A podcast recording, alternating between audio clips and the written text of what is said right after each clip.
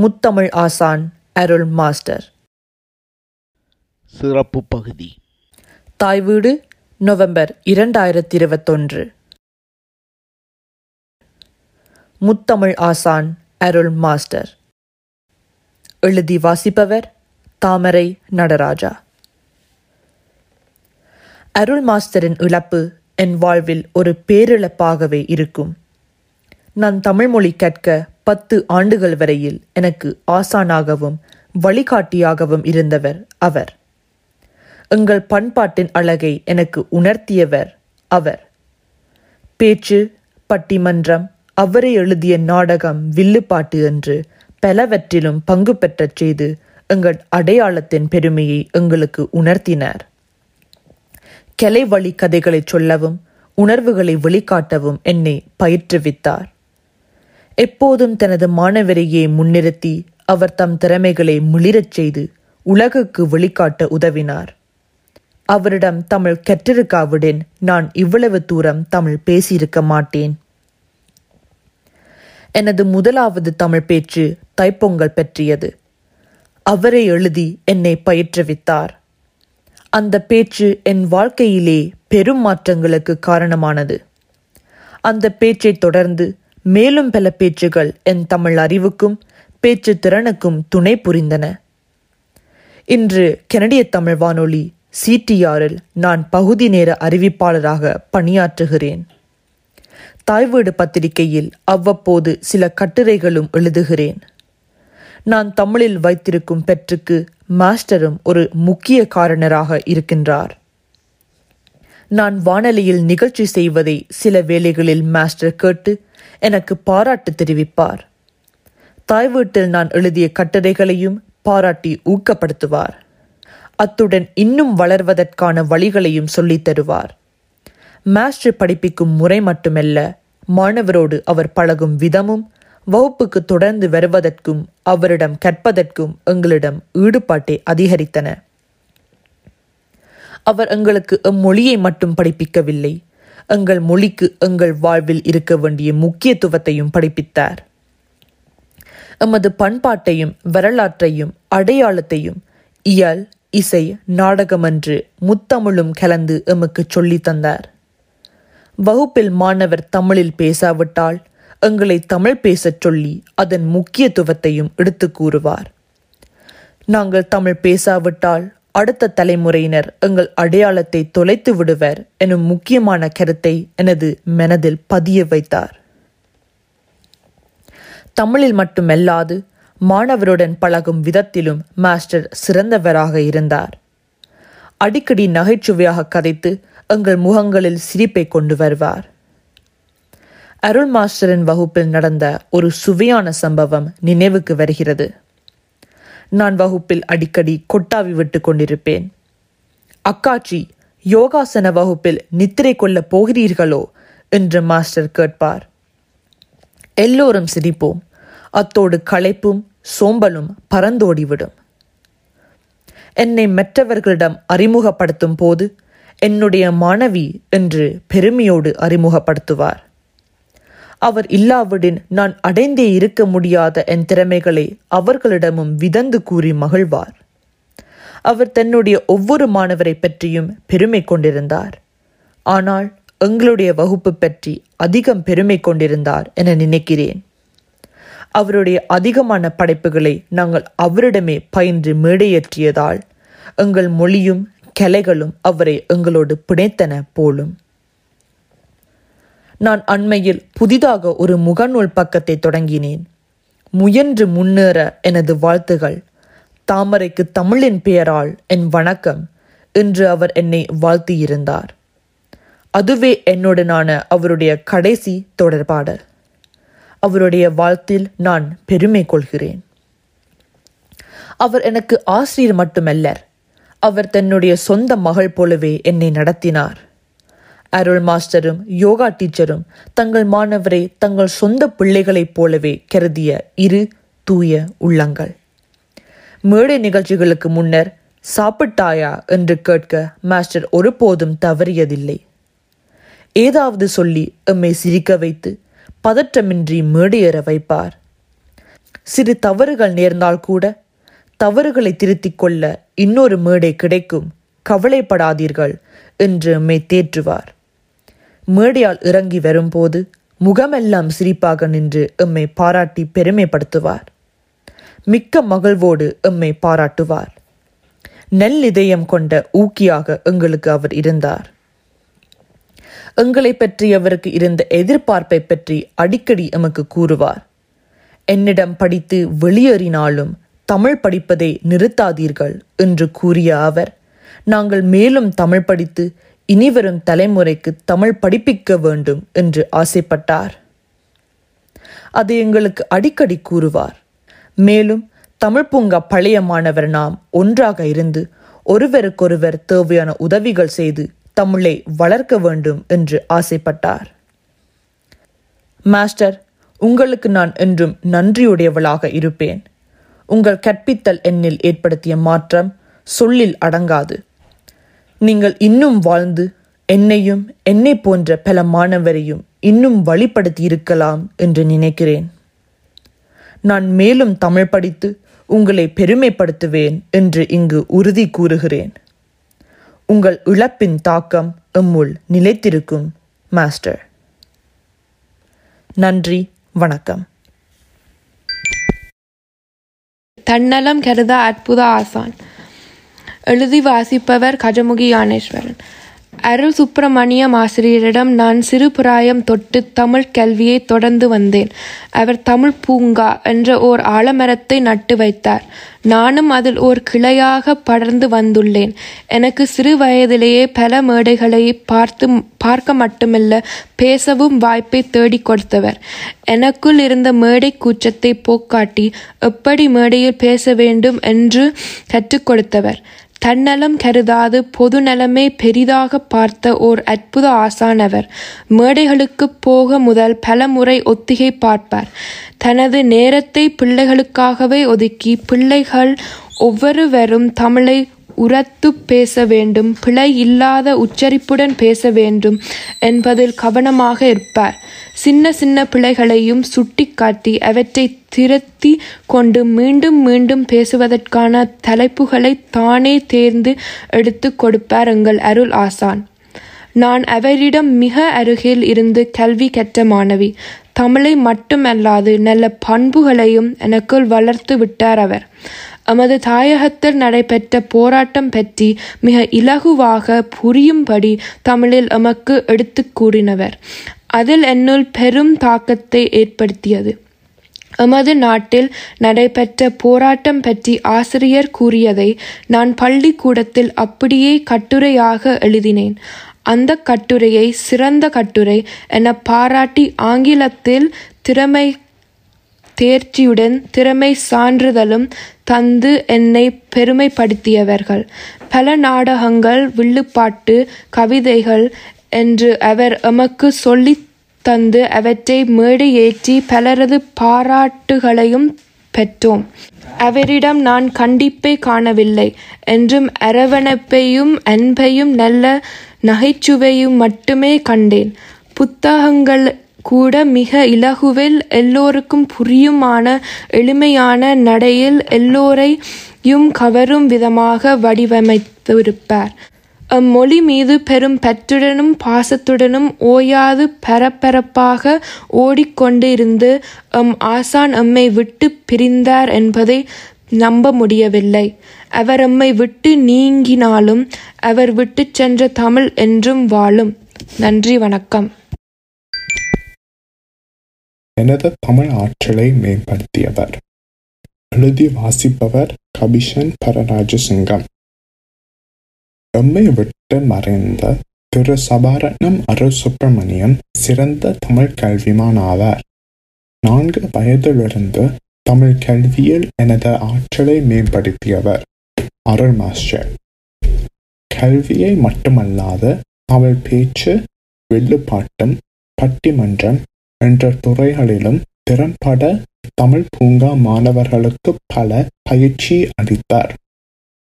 இப்படியான தமிழ் ஆசானின் இழப்பு தமிழ் சமூகத்திற்கான பேரிழப்பாகும். மாதர்களை பற்றிய பெருமையை பல நூல்கள் மூலமாக கூறி அவற்றை வெளியிட்டு மாதர்களின் பெருமையை உலகிற்கு காட்டினார்.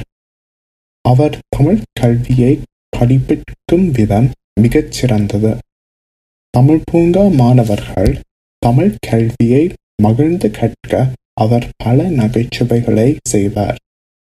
இப்படியான நாட்டு பற்றாளனையும் தேச பற்றாளனையும் இழந்து நிற்பது தமிழ் சமுதாயத்திற்கு பெருமிழப்பாகும். எனது குடும்பம் சார்பாகவும் ஆழ்ந்த கவலையை தெரிவித்துக் கொள்வதுடன் அவரது ஆன்மா நிரந்தர அமைதி கொள்ள இறைவனை பிரார்த்துகின்றேன். நன்றி. எங்கள் திறமைகளால் பெருமை கொண்ட அருள் மாஸ்டர். எழுதி வாசிப்பவர் நிதுஷா பரராஜசிங்கம். எனது தமிழாசான் திரு சபா அருள் சுப்பிரமணியம் அவர்கள் என் இழப்பால் வருந்துவோர் பலருள் நானும் ஒருவர். 3 வயதிலிருந்து மாஸ்டருடன் எனது தமிழ் கல்வியை மேற்கொண்டதில் பெருமை அடைவதுடன் அவரும் மோடி இல்லை என்பதை ஏற்றுக்கொள்ள முயலுகின்றேன். மழலை பருவத்திலேயே தமிழ் பூங்காவில் மாணவியாக சேர்ந்து தமிழை சரளமாக எழுதவும் வாசிக்கவும் கற்றுக்கொண்டேன். எனது 4வது அகவையிலேயே சிறுவர் பாடல் ஒன்றை பாட மாஸ்டர் என்னை மேடையேற்றினார். இதனைத் தொடர்ந்து எனக்கான ஒவ்வொரு வாய்ப்பையும் மாஸ்டர் எனக்காகவே தேடித்தந்தார். இப்படி மழலை பாடல்கள் பாடி வந்த என்னை தமிழ் பேச்சுக்களை பேச பயிற்றுவித்தார். தைப்பொங்கல் விழாக்கள், எங்களின் மாதகல் ஊர் ஒன்று கூடல்கள், மரபு திங்கள் விழாக்கள், தொலைக்காட்சி, வானொலி உள்ளிட்ட அனைத்து மேடைகளிலும் என்னை ஏற்றி அழகு பார்த்தவர் எனது மாஸ்டர். எனது திறமையை எனக்கு உணர்த்தி அதை எப்படி மேம்படுத்தி உலகிற்கு காட்டலாம் என்று எனக்கு கற்றுத்தந்தார். மாஸ்டர் பேச்சுக்களை பயிற்றுவிக்கும் பொழுது ஒவ்வொரு வரியையும் எந்த பாணியில் பேச வேண்டும், எங்கெங்கே இடைவேளி விட வேண்டும், குரலை எவ்வாறு ஏற்ற இரக்கத்துடன் கொண்டு செல்ல வேண்டும் என்பதை பொறுமையாகவும் அன்பாகவும் சொல்லித் தருவார். மாஸ்டரின் பயிற்சியாலும் வழிகாட்டுதலாலும் நான் பெற்ற பாராட்டுக்கள் எண்ணிற் கடங்காதவை. இந்த மேடையில் நான் தமிழ் பேசினாலும் இவ்வளவு அழகாக தெளிவான தமிழ் உச்சரிப்புடன் பேசுகின்றியே, நீ யாரிடம் தமிழ் படிக்கின்றாய் என்று கேட்பார்கள். இவ்வாறு நான் பெற்ற பாராட்டுக்களும் சான்றுகளும் மாஸ்டரின் ஊக்கத்தாலும் பயிற்சியாலும் மட்டுமே என்னை வந்து சேர்ந்தன. எனது வளர்ச்சிக்கு காரணமாக இருந்தவர் இன்று என்னை வழிநடத்த இல்லை என்பதை என்னால் இன்றும் ஏற்றுக்கொள்ள முடியவில்லை. எனினும் மாஸ்டருடன் இருந்த நினைவுகள் என்றும் என் மனதில் நீங்கா இடம் பெற்றிருக்கின்றன. மாஸ்டரின் குறும்புத்தனமான விளையாட்டுகளும் எங்களை வகுப்பறையில் ஈடுபாட்டுடன் வழிநடத்தும் விதமும் மறக்க முடியாதவை. நாங்கள் புலம்பெயர்ந்து வாழும் இந்நாட்டில் தமிழை படிப்பதை கடமை என கருதும் பல மாணவர் உள்ளனர். மாஸ்டர் எங்களுக்கு படிப்பித்த முறையால் இவ்வுணர்வு எனக்கும் என் சக நண்பர்களுக்கும் வந்ததே இல்லை. இவ்வாறு ஆர்வத்துடன் தமிழை படித்ததனாலோ என்னவோ மாஸ்டருக்கு எனது வகுப்பு மீது கூடுதலான அக்கறையும் அன்பும் எப்பொழுதும் இருந்தது. எந்த நிகழ்ச்சியாக இருந்தாலும் எங்களை முன்னிலைப்படுத்தி பங்கேற்க வைத்தார். நான் திறமையினரி வகுப்புகளை முடித்த பின்பும் என்னை தமிழ் பூங்கா விழாக்களில் அறிவிப்பாளராக அறிமுகப்படுத்தி அத்துறையிலும் என்னை முன்னேறச் செய்தார். இவ்வாறு தன்னிடம் தமிழ் படிக்கும் ஒவ்வொரு மாணவனும் அவரவர் திறமைகளை மேற்கொண்டு பல மேடைகளை ஏறி பாராட்டுக்களை பெற வேண்டும் என்று எப்பொழுதும் மாஸ்டர் நினைத்திருக்கின்றார். மாஸ்டரும் அவரது துணைவியார் யோகா டீச்சரும் தமிழ் பூங்கா மாணவரின் திறன் வெளிப்பட வேண்டும் என்பதற்காகவே எங்களுக்கான மேடைகளை அமைத்து தந்து தமிழ் பூங்கா ஆண்டு விழாக்களை ஒழுங்கு செய்தனர். இவ்வாறு தமிழுக்காகவும் தனது மாணவ செல்வங்களுக்காகவும் உழைத்த எங்கள் மாஸ்டர் இன்று எம்மை விட்டு வெகு தூரம் சென்று விட்டார் என்பது எம்மையெல்லாம் மீளா துயரில் ஆழ்த்திவிட்டது. மாஸ்டரின் ஆசையின்படி தமிழை அடுத்த தலைமுறைக்கு எடுத்துச் செல்ல என்னால் இயன்ற எல்லா முயற்சிகளையும் நான் எடுப்பேன். மாஸ்டர் விட்டு சென்ற பல நூறு விதைகளில் நானும் ஒன்று. அவர் பெருமை கொள்ளும் அளவிற்கு தமிழ் பணியில் ஈடுபட்டு தமிழை வாழ வைப்பேன். மாஸ்டர் என்னை வழிநடத்த இல்லை என்றாலும் அவர் கற்றுத்தந்த பாடங்கள் என் மனதில் எப்பொழுதும் அழியாமல் இருக்கும். மாஸ்டர், நீங்கள் செய்த அனைத்து உதவிகளுக்கும் நன்றி என்ற வார்த்தை போதாது. நன்றியை விட உங்கள் மாணவியாக எதிர்காலத்தில் நான் செய்யும் தமிழ் பணிகளை உங்களுக்கு செலுத்தும் உண்மையான மரியாதையாகும். மாஸ்டரின் ஆன்மா அமைதியடைய நானும் என் குடும்பத்தாரும் இறைவனை பிரார்த்திக்கின்றோம். நன்றி, வணக்கம். தமிழ் மாணவர்களின் மேம்பாட்டுக்காக உழைத்த கல்வியலாளர் சபா அருள் சுப்பிரமணியம். எழுதி வாசிப்பவர் எஸ்கே குமரகுரு. தோன்றின் புகழோடு தோன்றுக என்பது குரல். மாறாக தனது இடைவிடாத முயற்சி, கடின உழைப்பு, அர்ப்பணிப்பு என்பனவற்றால் இலங்கையிலும் கனடாவிலும் தமிழ் சமூகத்தின் மத்தியில் தன்னை அடையாளப்படுத்தியவர். புலரும் பொழுதெல்லாம் தமிழ்ச் சிறார்களின் கல்விக்கே என்று வாழ்வின் பெரும்பகுதியை மாணவர்களின் கல்வி மேம்பாட்டுக்காக அர்ப்பணித்த கல்வியலாளர். எப்படி கற்பிக்க வேண்டும், அதற்காக எவற்றையெல்லாம் கற்றுக்கொள்ள வேண்டும் என்பதையெல்லாம் அறிந்து தன்னை தயார்படுத்தி ஆசிரியராக திகழ்ந்தவர் அமரர் சபா அருள் சுப்பிரமணியம் அவர்கள். தமிழ்மொழி மீதும் கனடா, ஐரோப்பிய நாடுகளில் வாழும் எம் குழந்தைகளின் தமிழ் மொழியின் அறிவை வளர்ப்பதிலும் பேரார்வம் கொண்டவர். ஆசிரியர், அதிபர் ஆகிய கல்விசார் பதவிகளுடன் கவிஞர், நாடகாசிரியர், சிறுவர் இலக்கிய படைப்பாளி, இலக்கிய ஆர்வலர், ஆய்வரங்கச் செயற்பாட்டாளர், சமூக சேவையாளர் என பல்வேறு செயற்பாடுகளை தன்னுடன் இணைத்து கொண்டு கடந்த 55 ஆண்டுகளாக செயற்பட்டவர் அமரர். கல்வியலாளர், கவிஞர், இனப்பற்றாளர் என்பனவற்றுக்கு அப்பால் அவர் சாரணர் இயக்கத்தில் இணைந்து முழுமையாக பயிற்சி பெற்ற ஒரு சாரணர் வீரர் என்பது மற்றொரு சிறப்பம்சமாகும்.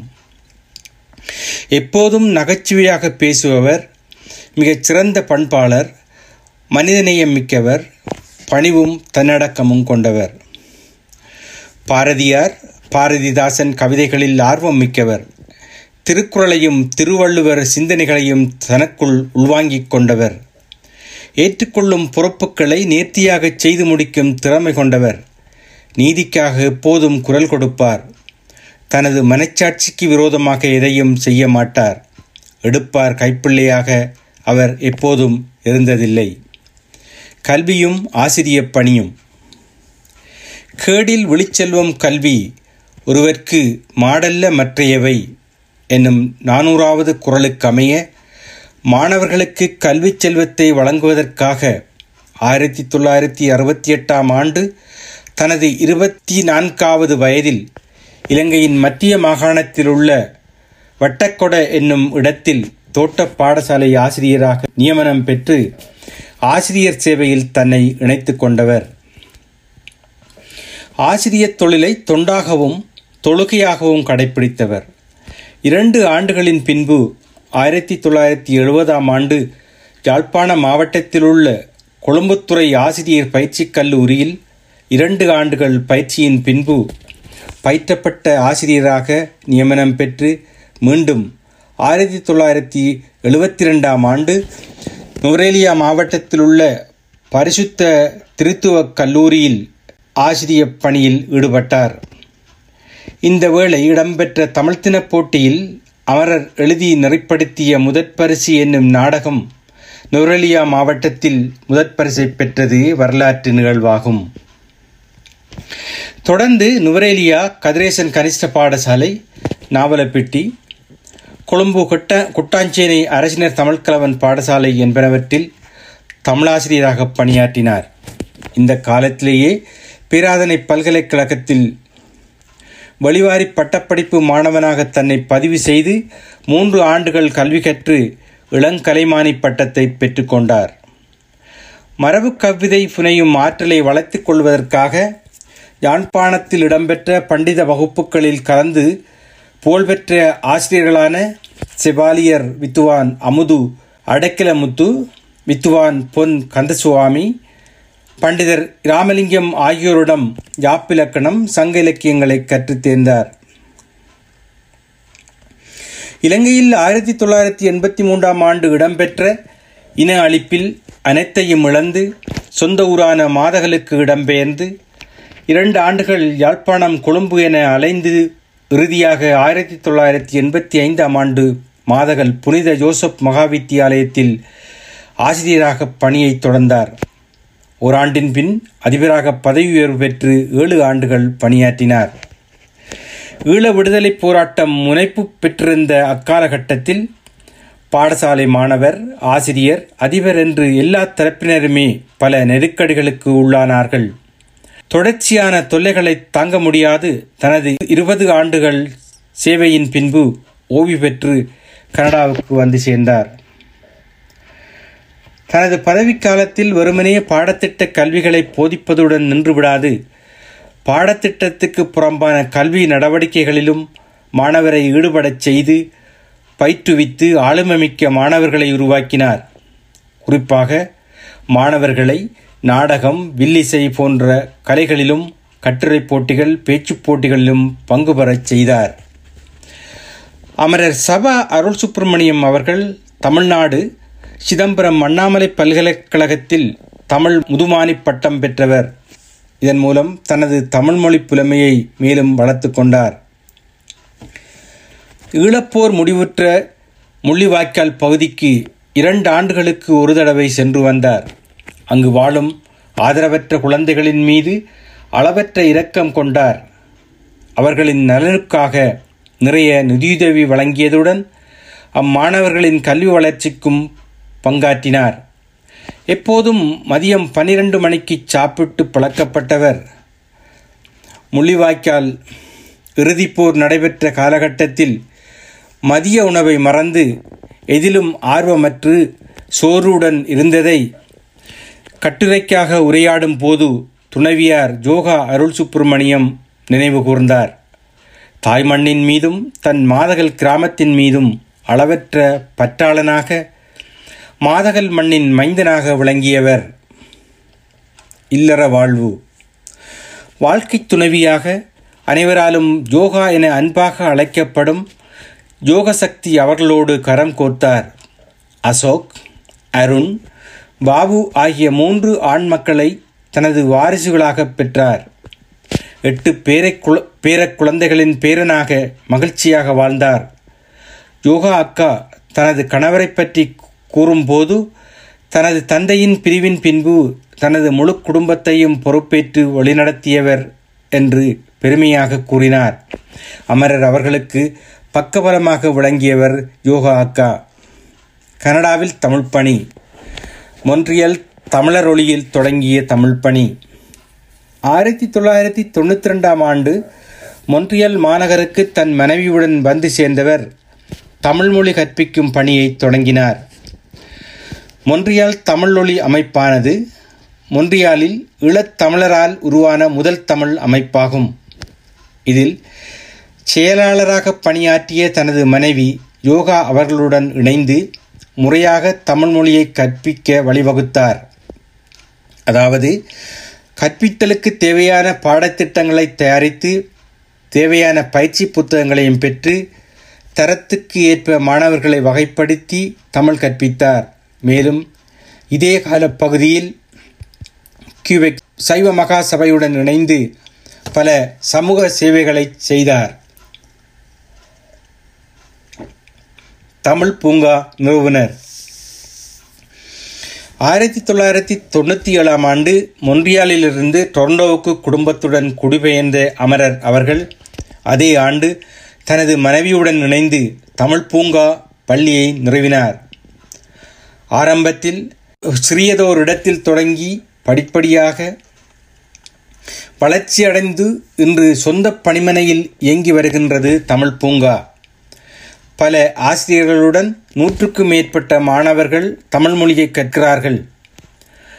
வாடகை கட்டடத்தில் வகுப்பு நடத்திய காலத்தில் கட்டட உரிமையாளர் வாடகையை பல மடங்கு உயர்த்திய போது அதிகரித்த செலவை ஈடு செய்ய முடியாது சிரமப்பட்ட போது தமிழ் பூங்காவை மூடிவிடலாம் என்ற மனைவியின் ஆலோசனையை புறந்தள்ளி தனது தமிழ் பணியை தொடர்ந்து முன்னெடுத்த தமிழ் பற்றாளர். பல சோதனைகளை கடந்து வந்த தமிழ் பூங்கா தமிழ் மொழியை கற்பிப்பதுடன் மேலும் பல சேவைகளை தமிழ் சமூகத்துக்கு ஆற்றி வருகின்றது. குறிப்பாக யோகா வகுப்புகள், தமிழ் வாசிப்பு, ஆங்கில வாசிப்பு, இளைஞர்களுக்கான தலைமைத்துவ பயிற்சி வகுப்புகள் போன்ற பல சேவைகள் வழங்கப்படுகின்றன. இவை யாவற்றையும் ஒருங்கிணைத்த பெருமை அமரரையே சாரும். மேலும் அமரர் டொரண்டோ கத்தோலிக்க கல்விச் சபையின் பகுதி நேர தமிழ் ஆசிரியராகவும் பணியாற்றியவர். கனடா தமிழ் கலை தொழில்நுட்பக் கல்லூரி மூலம் உயர்வகுப்பு மாணவர்களுக்கு தமிழ் மொழி திறமைச் சான்றிதழ் பெறுவதற்கான பாடத்திட்டத்தை போதித்தவர். இப்பணியின் மூலமாக பல தமிழ் மாணவர்களை தமிழ் மொழியில் திறமை மிக்கவர்களாக உருவாக்கி பெருமை மிக்கவர் நல்லாசிரியராவர். கல்லூரி நடத்தும் சகல நிகழ்வுகளிலும் தனது மாணவர்களை நாடகம், பேச்சு, கட்டுரை, கவிதை வாசிப்பு என சகல நிகழ்வுகளிலும் பங்கு பெற வைத்து மாணவர்களின் ஆளுமையை வெளிக்கொணர்வார்.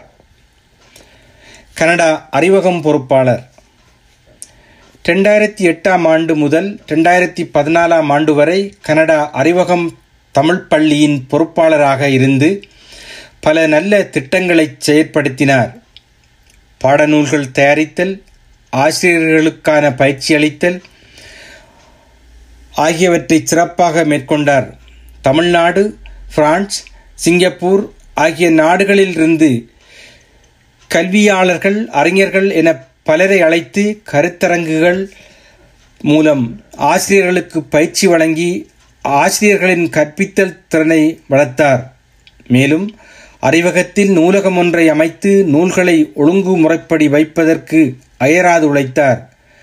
தொடர்ச்சியாக 55 ஆண்டுகள் ஆசிரியர் சேவை மூலம் கல்வி பணியாற்றினார். குறிப்பாக உலகின் பல நாடுகளில் வளரும் தமிழ் சிறார்களின் தமிழ் மொழி ஆற்றலை வளர்ப்பதற்கு அல்லும் பகலும் அயராது உழைத்தார். கனடா தொல்காப்பிய மன்ற தலைவர். கனடா தொல்காப்பிய மன்றத்தின் தலைவராக மறையும் வரை பணியாற்றினார். 2015 ஆம் ஆண்டு தொல்காப்பிய மன்றம் தொடங்கிய போது செயலாளராகவும் பின்பு தலைவராகவும் பதவி வகித்தார். தொல்காப்பிய மன்றம் மாணவர் மத்தியில் நடத்திய தமிழ்திறன் போட்டிகள் அனைவரதும் கவனத்தை ஈர்த்த ஒன்றாகும். பெருவாரியான மாணவர்கள் பங்கு பற்றினர்.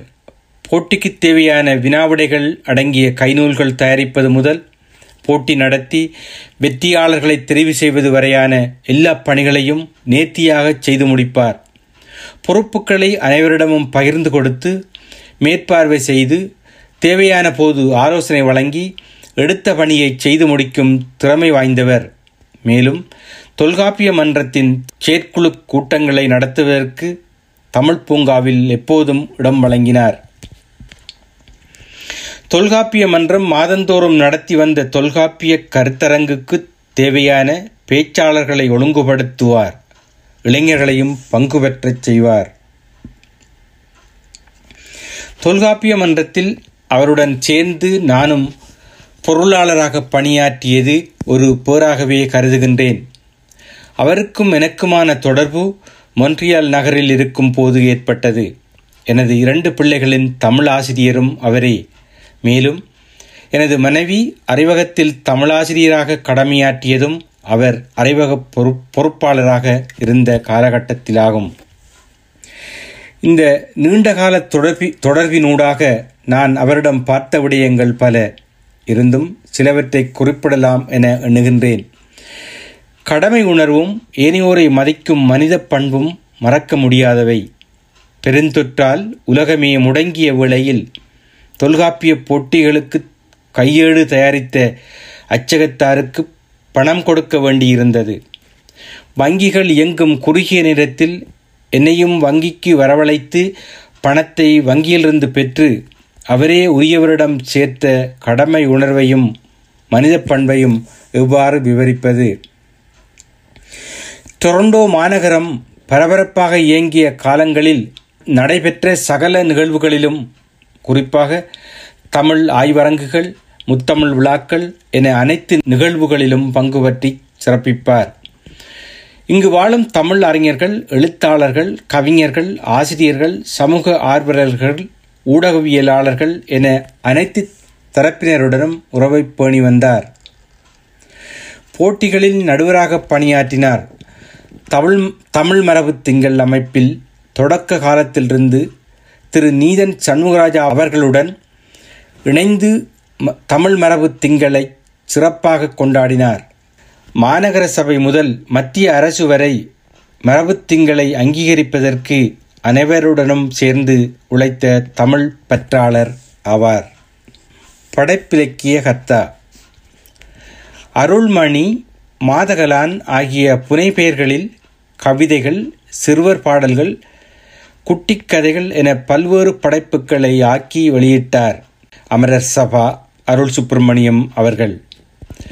அவர் வெளியிட்ட சிறுவர் பாடல் நூல்களாக தமிழ் மலர் சிறுவர் பாடல்கள், பாடியாடு பாப்பா, தங்கக்கலசம், பாடலும் ஆடலும் ஆகிய நான்கை குறிப்பிடலாம். சிறுவர்களுக்கான ஒளிவட்டு தொடர், தமிழ் மலர் 3 பாகங்கள், சிறுவர் பாடல்கள், இருவட்டுக்கள் 2, தொகுதி 1, தொகுதி 2 என்பனவற்றையும் வெளியிட்டார். சிறுவர் நாடகங்களாக குட்டி நாடகங்கள், சிறுவர் நாடகங்கள் எனும் 2 குட்டி கதைகளாக வரிக்குதிரை, கழுகு தூக்கிய பூனை, தொப்பென்று விழுந்த நாய் ஆகிய 3 அவரது படைப்புகள். வரலாற்று பதிவுகளாக மாதகல் மானியம், கனடா 150, கனடா மரபு திங்கள் நூல்களை குறிப்பிடலாம். பாடல் நூல்களும் பயிற்சி நூல்களுமாக பின்வருவன அமைகின்றன. 1. தமிழ் படிப்போம், 2. பயிற்சி குறுக்கெழுத்து ஊடாக எழுத்து சொல் அறிமுகம், 3. பாடநூல்கள் மாணவர் தரங்களுக்கு ஏற்ப 1, 2, 3, 4, 5, 10. மேலும் 2020 வெளியிடப்பட்ட நூல்கள் 1. பாடியாடு பாப்பா சிறுவர் பாடல்களின் தொகுப்பு, 2. மாணவர்களுக்கான இலக்கண வினாவிடை, 3. இலக்கண வினாவிடை. மேலும் வெளிவர இருக்கும் நூல் போர்க்கால பதிவுகள் கவிதை. இவற்றில் முக்கியமாக குறிப்பிட வேண்டியது பாடியாடு பாப்பா தொகுப்பு நூலாகும். புகழ்பெற்ற குழந்தை கவிஞர் அல. வள்ளியப்பா அவர்களைப் போல் குழந்தை பாடல்களுக்காக ஈழத்தில் புகழ்பெற்றவர் கவிஞர் அமரர் சபா அருள் சுப்பிரமணியம். அன்னாரின் மேற்படி நூல் சில மாதங்களுக்கு முன்பு மெய்நிகர் வழியில் வெளியிடப்பட்டது. 352 பக்கங்களை கொண்ட இந்த நூல் பல பரிசுகளை பெற்றுக்கொண்டது. பெற்ற பரிசுகளும் விருதுகளும் பாராட்டுக்களும். 2020 வெளியிடப்பட்ட மேற்படி நூலுக்கு அமெரிக்க உலக தமிழ் பல்கலைக்கழகம் சிறந்த நூலாக தெரிவு செய்து விருது வழங்கி கௌரவித்தது. தமிழகத்தில் வெளிவரும் கவிதை உறவு மாதாந்த சஞ்சிகை தனது 49வது ஆண்டு விழாவில் பாடியாடு பாப்பா நூலுக்கு 2020 குழந்தை இலக்கிய நூல்களில் 2வது தெரிவு செய்து பரிசாக ரூபாய் 3000 வழங்கியதுடன் விருது சான்றிதழும் வழங்கி கௌரவித்தது. கனடா தமிழ் கவிஞர் கழகம் கவிஞர் சபா அருள் சுப்பிரமணியம் அவர்களின் 60 ஆண்டுகளாக தொடரும் தமிழ் ஆசிரியர் பணியையும் குழந்தை இலக்கிய பணியையும் பாராட்டி 2021 7, 10 குழந்தைக்கவி வித்தகர் என்னும் விருது வழங்கி கௌரவித்தது. தமிழகத்திலிருந்து வெளிவரும் தினமணி நாளேடு தனது 2021 9 இதழின் சிறுவர்மணி பகுதியில் பாடியாடு பாப்பா நூலையும் அதன் ஆசிரியரையும் பாராட்டி செய்தி வெளியிட்டிருந்தது. கனடிய பிரதமர் ஜஸ்டின் ட்ரூடோ அவர்களால் பாராட்டப்பட்ட பெருமைக்குரியவர், அதாவது கவிஞர் சபா அருள் சுப்பிரமணியம் அவர்கள் 75வது அகவையில் காலடி வைத்ததையிட்டு பிரதமர் வாழ்த்தி மகிழ்ந்தார். அவ்வாழ்த்துச் செய்தியை முன்னாள் ஐக்கிய நாடுகள் நிறுவனத்தில் பணியாற்றியவரும் சிறந்த சமூக சேவையாளருமான திரு அகஸ்டின் ஜீவானந்தம் அவர்கள் கவிஞரிடம் கையளித்தார் என்பது குறிப்பிடத்தக்கதாகும்.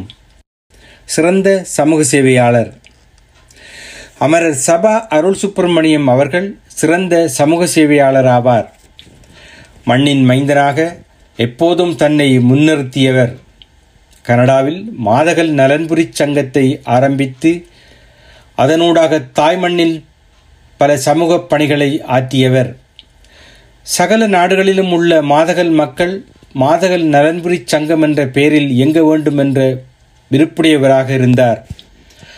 அந்த விருப்பத்தை சுவிட்சர்லாந்தில் மாதகள் நலன்புரி சங்கம் அமைத்து செயலிலும் காட்டினார்.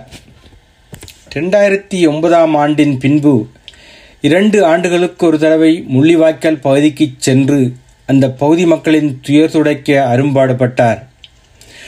ஏழை சிறார்களின் கல்வி வளர்ச்சிக்கு தன்னாலான உதவிகளை செய்தார்.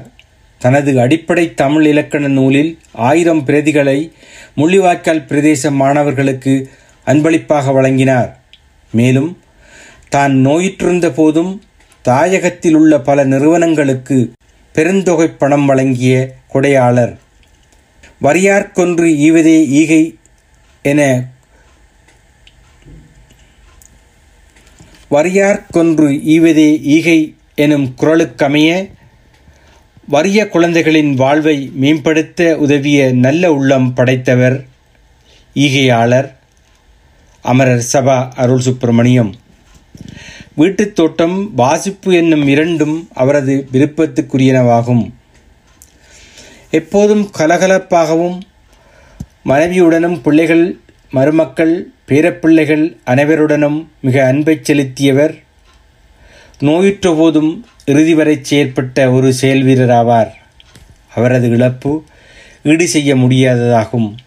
இருந்தும் அவர் இலட்சியங்களை விட்டு சென்ற பணிகளை முன்னெடுப்பதே நாம் அவருக்கு செய்யும் கைமாறாகும்.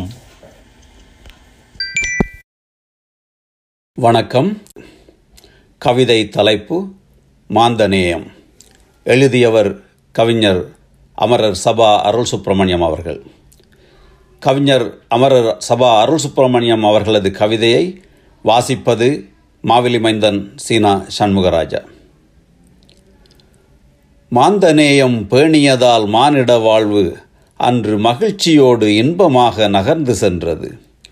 சாந்தியோடு அமைதி தந்த அந்த வாழ்விலே நாங்கள் சஞ்சலங்கள் அற்றவராய் வாழ்ந்து காட்டினோம். ஆதியிலே மனிதர் கண்ட அமைதி வாழ்வினை இன்று அனைவருமே தேடி எங்கோ ஓடிச் செல்கிறோம்.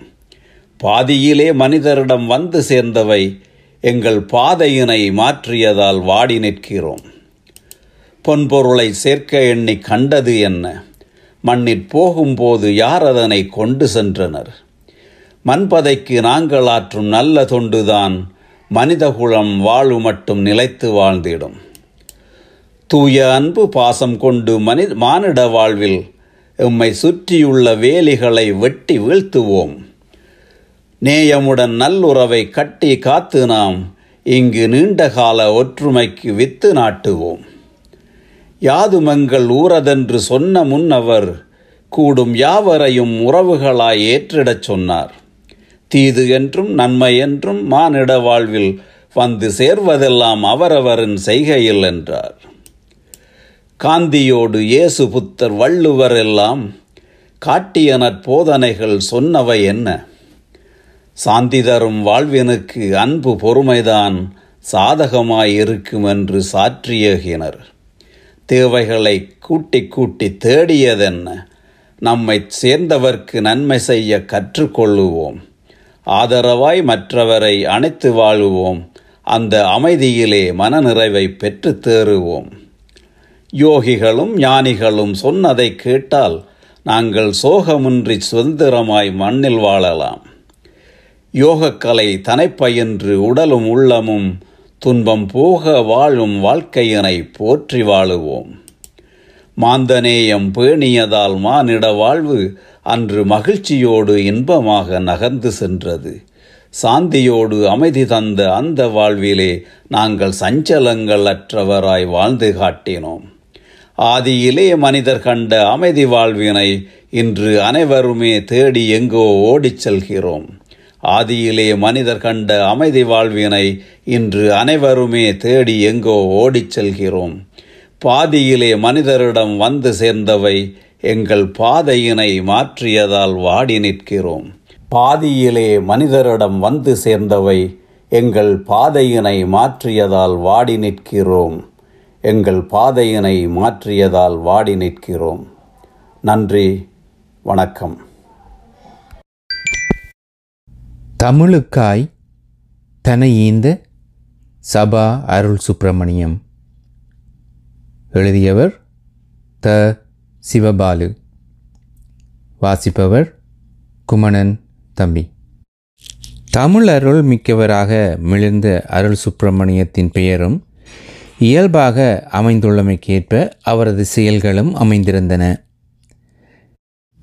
தமிழ் அறிவை பெற்றதோடு நின்றுவிடாது தமிழால் வாழ்ந்து தமிழாய் வாழ்ந்து தமிழ் பணி பூண்டு தமிழே நினைவாய் தமிழ் சித்தனாய் வாழ்ந்து காட்டியவர் அருள் சுப்பிரமணியம் அவர்கள். தமிழ் பூங்கா என தனது தமிழ் நிறுவனத்துக்கு பெயர் சூட்டி மகிழ்ந்தவர். அல்லும் பகலும் அனவரதமும் தமிழ் வளர்த்து நின்றவர். தமிழை மறந்து வரும் தமிழ் சமூகத்தை கண்டு மனதிலே தீராத வேதனையை அடக்கி கொண்டு தன்னாலானதை தமிழ் சமூகத்துக்கு ஆற்ற வேண்டுமென்ற சபதத்தை தனது மனநிலையில் வரித்து கொண்டு செயற்பட்டவர். எது வரினும் வரட்டும், யார் எது சொல்லினும் சொல்லட்டுமென தனக்கு எது சரியெனப்பட்டதோ அதனை திடமாக நம்பி அதன் வழி செயற்பட்டவர்.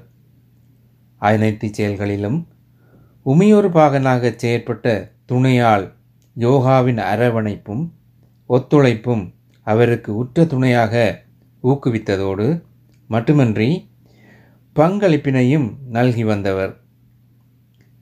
அத்துணை செயல்களிலும் சரிசமனாக பங்கு கொண்டவர் அவரது பெருமைக்குரிய துணைவியார். மற்றவர்களுக்கு ஓர் எடுத்துக்காட்டாக வாழ்ந்து காட்டிய உன்னத தம்பதிகளாக நான் அவர்களை கண்டேன்.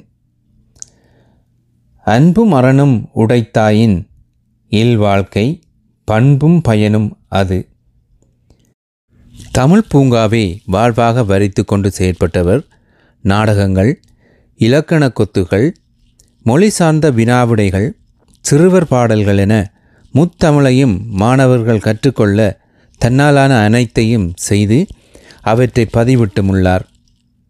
தமிழ் கற்பிப்பதில் தகை சான்ற ஆசானாக பல்வேறு வகைகளில் செயற்பட்டதோடு செயற்படுத்தியும் வந்தவர். ஆணுக்கு பெண் எந்த வகையிலும் குறைந்தவள் அல்லல் என்பதற்கேற்ப எல்லா துறைகளிலும் பெண் முதன்மை வகிக்கக்கூடிய தன்மை காணப்படுகின்றது. இதனை தனது குடும்ப வாழ்வில் மெய்ப்பித்து தனது இல்லத்தலைவியை முன்மாதிரியாக கொண்டு செயற்பட்டவர். அவரது துணைவியாளின் வகைபாகம் துல்லியமாக மதிப்பிடப்பட வேண்டியது. தமிழ் பூங்காவை வழிநடத்தியதில் பெரும்பங்கு திருமதி யோகா அருள் சுப்பிரமணியத்திற்கே உண்டு. தனது துணையாளை வீட்டுக்குள்ளே பூட்டி வைக்கும் விந்தை மனிதர்களிலிருந்து வேறுபட்டு பட்டங்கள் ஆள்வதும் சட்டங்கள் செய்வதும் பெண்களால் முடியும் என்பதை நன்கு உணர்ந்து அதன் வழி ஒழுகியவர் அருள் சுப்பிரமணியம். தமிழ் பூங்காவை வாழ்வாக வரித்து கொண்டு செயற்பட்டவர் நாடகங்கள், இலக்கண கொத்துகள், மொழி சார்ந்த வினாவிடைகள், சிறுவர் பாடல்கள் என முத்தமிழையும் மாணவர்கள் கற்றுக்கொள்ள தன்னாலான அனைத்தையும் செய்து அவற்றை பதிவிட்டுமுள்ளார். தமிழ் கற்பிப்பதில் தகை சான்ற ஆசானாக பல்வேறு வகைகளில் செயற்பட்டதோடு செயற்படுத்தியும் வந்தவர். மொழிப்பற்றோடு மட்டுமின்றி நாட்டுப்பற்றோடும் மிகவும் அக்கியப்பட்டு வாழ்ந்து வந்தவர். அதற்காக தான் வாழும் காலத்திலேயே பதிவுகளை ஆக்கி வைத்தவர் அவர். தான் பிறந்து தவழ்ந்த மண்ணான மாதகல் ஊரை பற்றிய பெருமைகளை மாதகல் மான்மியம் என நூலுருவாக்கியவர் இவரேயாவார். அந்நூலின் வெளியீட்டில் நூலை பற்றி உரையாற்றும் வாய்ப்பையும் எனக்கு தந்தவர். அது மட்டுமன்றி அந்த நூலை தமிழ் தெரியாதவர்களுக்கும் அறிந்து கொள்ள வேண்டும் என்பதற்காக அதனை ஆங்கிலத்தில் மொழிபெயர்க்க வேண்டுமென ஆதங்கப்பட்ட வேளை நான் நண்பர் ராஜபாலன் அவர்களை அணுகும்படி கூறிய ஆலோசனையின்படி அவரை நாடி அந்நூலை ஆங்கிலத்திலும் வெளிவர வைத்தவர். அதற்காக நாட்டில் பல மாதங்களை செலவிட்டிருந்தமையை நான் நன்கு அறிவேன். அந்நூல் அவருக்கு பெயரை தேடி தந்ததோடு மட்டுமன்றி மனதில் மகிழ்ச்சியையும் நிறைவையும் பெருமையையும் பெற்று தந்தது என்பதனை அவரது வாயினாலேயே கேட்டுள்ளேன். அவர் என்றென்றும் நிலைத்து நிற்பதற்காக பல்வேறு எச்சங்களை விட்டு செல்கின்றார். சிலுவையிலே அறையுண்டு இயேசு செத்தான், தீயதொரு கணையாலே கண்ணன் மாண்டான், பார்ப்புகளும் ராமனுமே ஆற்றில் வீழ்ந்தான், பார்மீது நான் சாகா இருப்பேன் காண்பீர் என தான் மறைந்தாலும் தன்னை இந்த உலகம் மறக்காது என்பதை மெய்ப்பிக்கும்படியாக மாதகள் மான்மியம் நூலினை மட்டுமன்றி தமிழுக்காக அவர் பல சாதனைகளை செய்துவிட்டு போயிருக்கிறார். அவர் பிறந்தகத்து சமூகம் மட்டுமல்ல, தமிழ் சமூகமே அவரது மகத்தான பணியை மறந்துவிடாமல் இருக்கும். சாகும் போதும் தமிழ் படித்து சாதல் வேண்டும் என்றன் சாம்பலும் தமிழ் மணந்து வேகல் வேண்டும், பாடையிலே படத்தூரை சுற்றும் போதும் பைந்தமிழால் அழும் ஓசை கேட்க வேண்டும், ஓடையிலே என் சாம்பல் ஓடும் போதும் ஒன் தமிழே சலசலத்து ஓட வேண்டும் என்னும் ஈழத்து காங்கேசந்துறை பண்டிதர் சச்சிதானந்தனின் வார்த்தைகளால் கவரப்பட்டவர் எங்கள் கவிஞர் சபா அருள் சுப்பிரமணியம் அவர்கள். அவரது நினைவும் கனவும் அதுவாகவே இருந்தது என்பதற்கு அவர் விட்டு சென்றுள்ள எச்ச சொச்சங்கள் சான்று பகர்கின்றன. உலகின் மிக தொன்மையான எமது சொத்தாம் தமிழ் மொழியை பாதுகாக்க வேண்டும், அதனை எமது எதிர்கால சந்ததியினருக்கு கடத்த வேண்டும் என்பதில் மிக்க ஆர்வத்தோடு ஈடுபட்டவர் அவர். அதற்காகவே அவர் தனது முழு நேரத்தையும் செலவிட்டார் என்பதில் தவறில்லை. தமிழ் கல்வியை வளர்க்க வேண்டும் என்பதற்காகவே அறிவகத்தில் இணைந்து 13 ஆண்டுகள் தமிழ் மொழி வழி பள்ளியை வழிநடத்தினார். மலேசிய நானான்யாட் பல்கலைக்கழக பேராசிரியர் சிவகுமாரன் அவர்கள் கனடா வந்திருந்த வேளை அவரை கனடா தமிழ் எழுத்தாளர் அமைப்பின் சார்பாக உரையாற்ற அழைத்திருந்தமையை அறிந்து வந்திருந்த அவர் அவரை தமிழீழ அமைப்பின் கல்வி நிறுவனத்திலும் உரையாற்றவும் ஆசிரியர்கள் பயனுறவும் ஏற்பாடு செய்து அவர் மூலம் நடைமுறையில் இல்லாத சொற்களை பயன்படுத்துவது பயனற்றது என்பதனை உறுதியாக தெரிவித்திருந்தமையை செவிமடுத்து செயற்பட்டமையை மறக்கவியலாது. திருக்குறளும் பண்டை தமிழ் இலக்கியங்களும் போற்றி கூறும் தலைமைத்துவ பண்புகள் அனைத்தையும் தன்னகத்தே கொண்ட சபா அருள் சுப்பிரமணியம் அவர்கள் இப்புவியில் வாழ்ந்த காலத்தில் அன்பிலார் எல்லாம் தமக்குரியர், அன்புடையார் என்பும் உரியார் பிறர்க்கு என்பதற்கு ஏற்ப நண்பர் அருள் சுப்பிரமணியம் அவர்கள் என்றுமே தனக்கல்லாமல் பிறருக்காகவே வாழ்ந்தவர். அவரது வாழ்வு இவற்றை படம் பிடித்து காட்டுகின்றது. இறந்தார்க்கு இறங்குதல், அவர் மாண்புகளை பேசுதல் என்பன வழி வழியாக நாம் பின்பற்றி வரும் அறமாகவே உள்ளது. நண்பர் சபா அருள் சுப்பிரமணியம் அவர்கள் தான் வாழ்ந்த சமுதாயத்திற்கும் தனது இனத்துக்கும் மொழிக்கும் தன்னாலான பணிகளை ஆற்றியுள்ளார். இழப்பை மனங்கொண்டு அவருக்காக இறங்குவதோடு அவர் பின்பற்றிய வழிமுறைகளை எமது எதிர்கால சந்ததிக்கு கடத்த எம்மாலான பணிகளை ஆற்றுவதே நாம் செய்யும் அளப்பரிய நன்றியும் கடப்பாடுமாகும். பிறப்புண்டேல் இறப்புண்டு என்பதனை மனதில் ஓர்ந்து அமைதி கொள்வதே மனித மாண்பு என்பதனை கருத்தில் கொண்டு ஆறுதல் காண்போமாக.